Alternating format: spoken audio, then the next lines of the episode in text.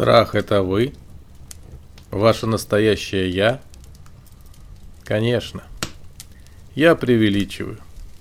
Не для всех страх является определяющим все движения в жизни. И, пожалуй, не все хотят быть страхом. Спросите у себя, кто вы? Кто существует в этом мире, говорит, действует в нем, наслаждается и горюет, страдает и радуется? Возможно, вы посмотрите на меня как на дурака, задающий дурацкие вопросы. Но попробуйте задать эти вопросы себе сами. Ответ «я» не принимается. Разверните, что есть «я» и добавьте контрольный выстрел. Где находится это «я»? Где расположены ваши мысли? Откуда они приходят и куда уходят? Почувствуйте то, что вы считаете своим «я». Ведь там, где ваши мысли, там, может быть, находитесь вы сами.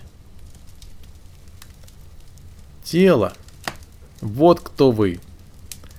Мысли вы обнаруживаете в теле, в границах вашего тела, ваших тел. Все, ощущения вашего тела, чувства, голода, холода и другие, ваши эмоции и даже движение вашего тела – это ваши мысли. Точнее, ваши мысли состоят из всего, что делает, ощущает, желает и от чего наслаждается, также страдает ваше тело – Тело боится лишиться этих событий. И ему даже не важно, плохие они для него или хорошие. Главное, что они есть.